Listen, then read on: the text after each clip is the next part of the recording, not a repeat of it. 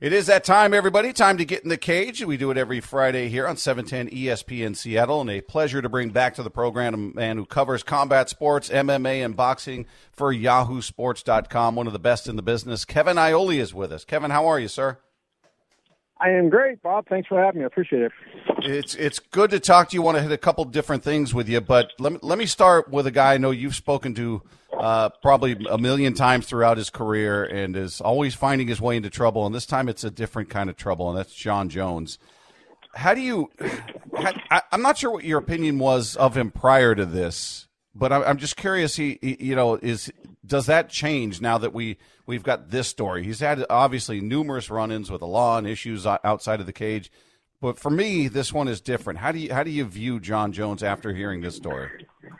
Well, you know, uh, two things. You know, number one, always you want to hear all the facts, right? You don't want to make a uh, decision before you know all the facts. And you know, there's allegations made, but we don't have all the facts yet. So you know, sooner or later we will get those.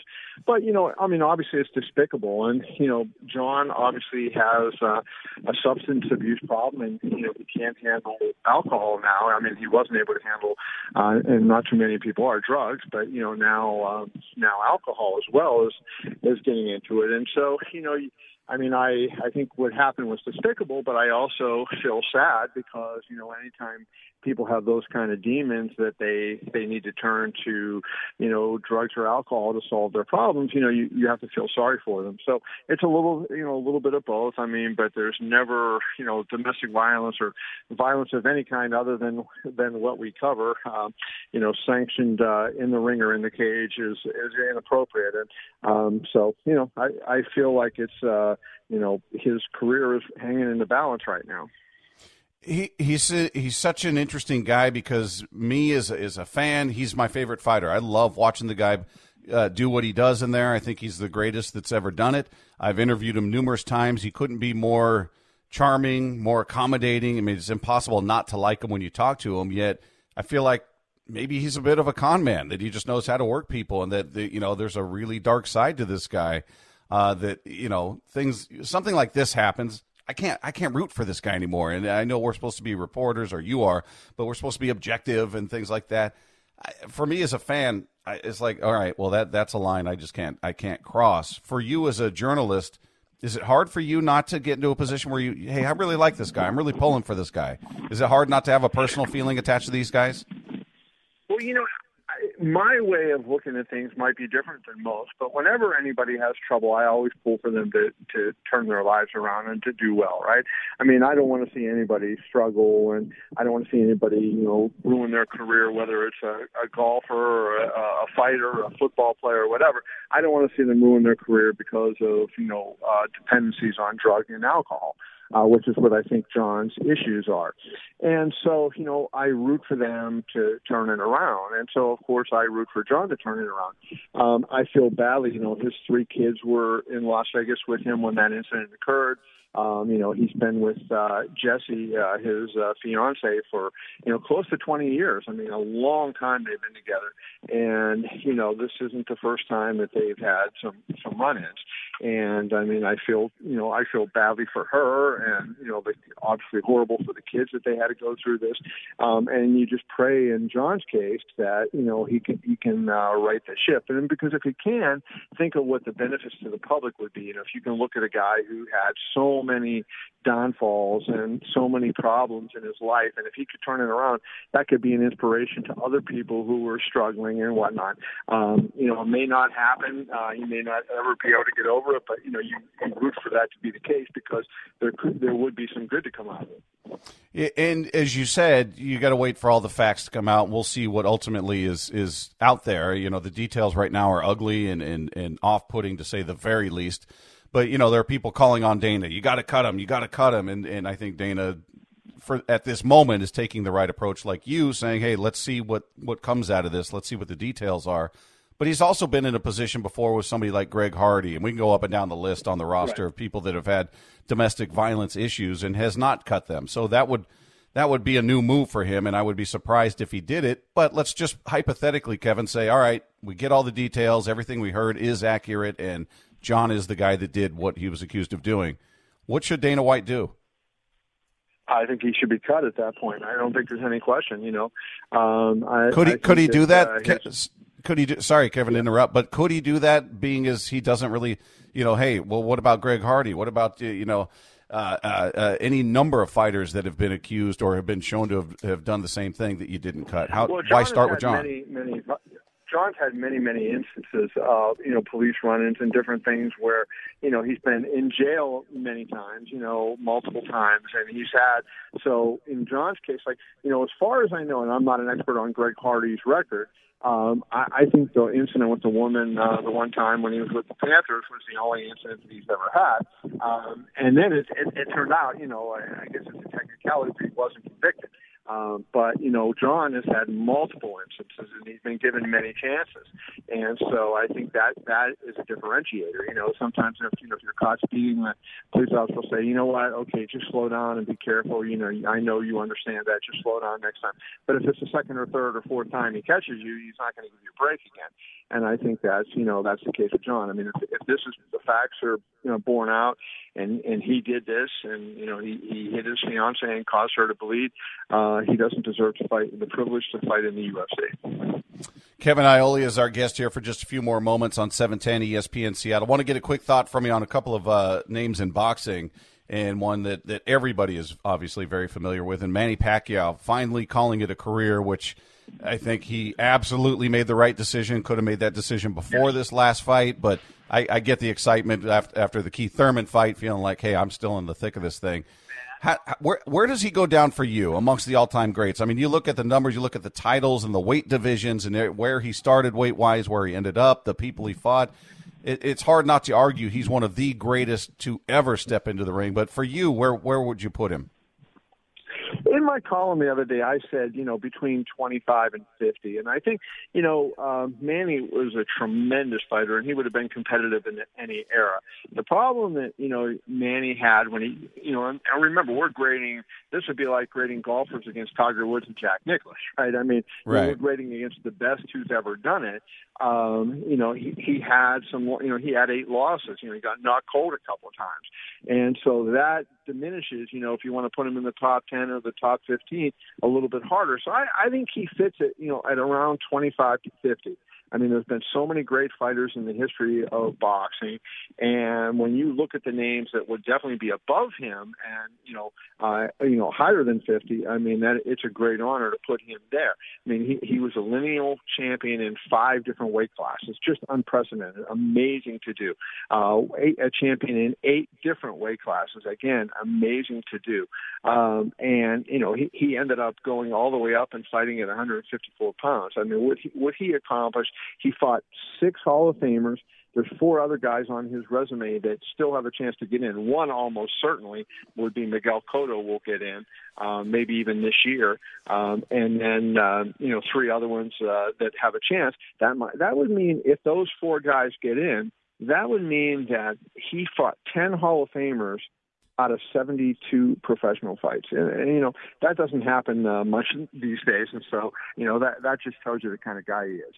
Yeah, he was, I mean, amazing considering how small he was, the weight division he started in versus where he ends up and what he achieved. It's just uh, miraculous. And, and I'm thankful that he's, he's decided to call it a career because, you, you know, this sport, boxing, MMA, more than any other sport, you don't really get cut, so to speak, like you do in the NFL or Major League Baseball being released. Right. These guys tend to go way past uh, their expiration date, if you will. Um, and, and speaking of that, did you did you watch the uh, the Holyfield Vitor Belfort fight? Were you there? What, what, what was your take on that? Was for me that was sad to watch it.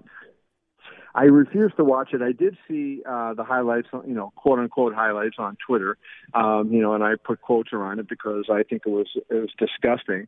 And you know, um, I've written this. I've said it a number of times. You know, Triller is a bunch of bozos, and you know, putting these guys in, they're they're putting people's lives at risk. I mean, any promoter is doing that to a degree, right? Because you never know what can happen. But there's all sorts of safety precautions taken, and you try to match the fights to make the, you know make everything as even as possible in this case, you know, you're getting a 50 year, eight year old guy who hadn't fought in 10 years, who looked terrible the last time he fought, um, you know, hadn't been training, and you're throwing him into a fight. Uh, I, I mean, to, to me, it's just reprehensible, and um, I hate it. and I hate the fact that you know these guys feel like they need to do it. And you know, obviously Holyfield needs the money. I mean, uh, it, you know, he used to declare bankruptcy a couple times. That's that's pretty well known.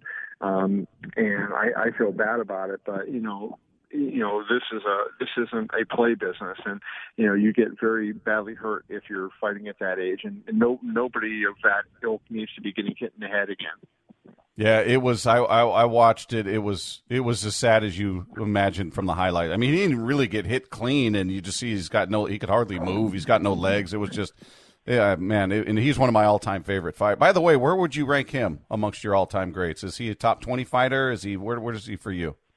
You know, I think he's one of the top heavyweights. I I don't put him. You know, I think he's a little bit. You know, he's between fifty and a hundred. You know, so he would be one of the guys that you know would be above um, above uh, Pacquiao. Um, but I think you know, I mean, no doubt. I mean, you know, he look at all the you know the great wins that he had, the people that he beat.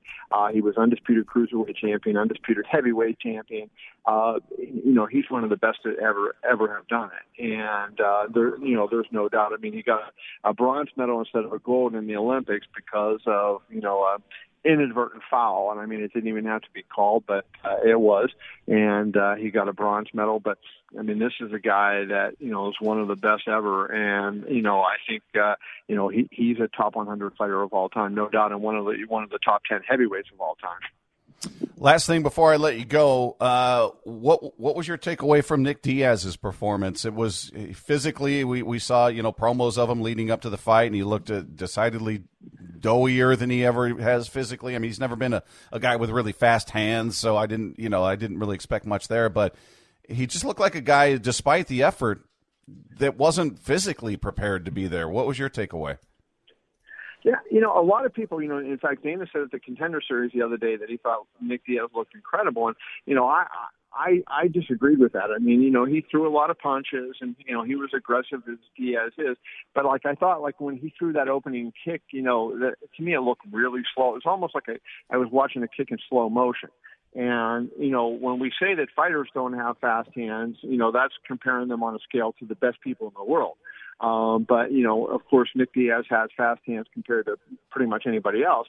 But I, I thought he looked very mortal uh, in that fight, and uh, you know, so I was not impressed. And I think you know Nick uh, I, it's impossible to predict what he might do, um, but I think he would be wise to you know to go back uh, to teaching and doing other things and and not uh, not getting into and fighting. Um, you know, just uh, at this stage, from what I saw out of that, you know, are there people he could beat? Of course, but do I think it's worth it for him and is the risk uh, worth the reward? I, I would say no. Yeah. Uh, one, oh, I lied. One more, just a quick thought from me before I let you go.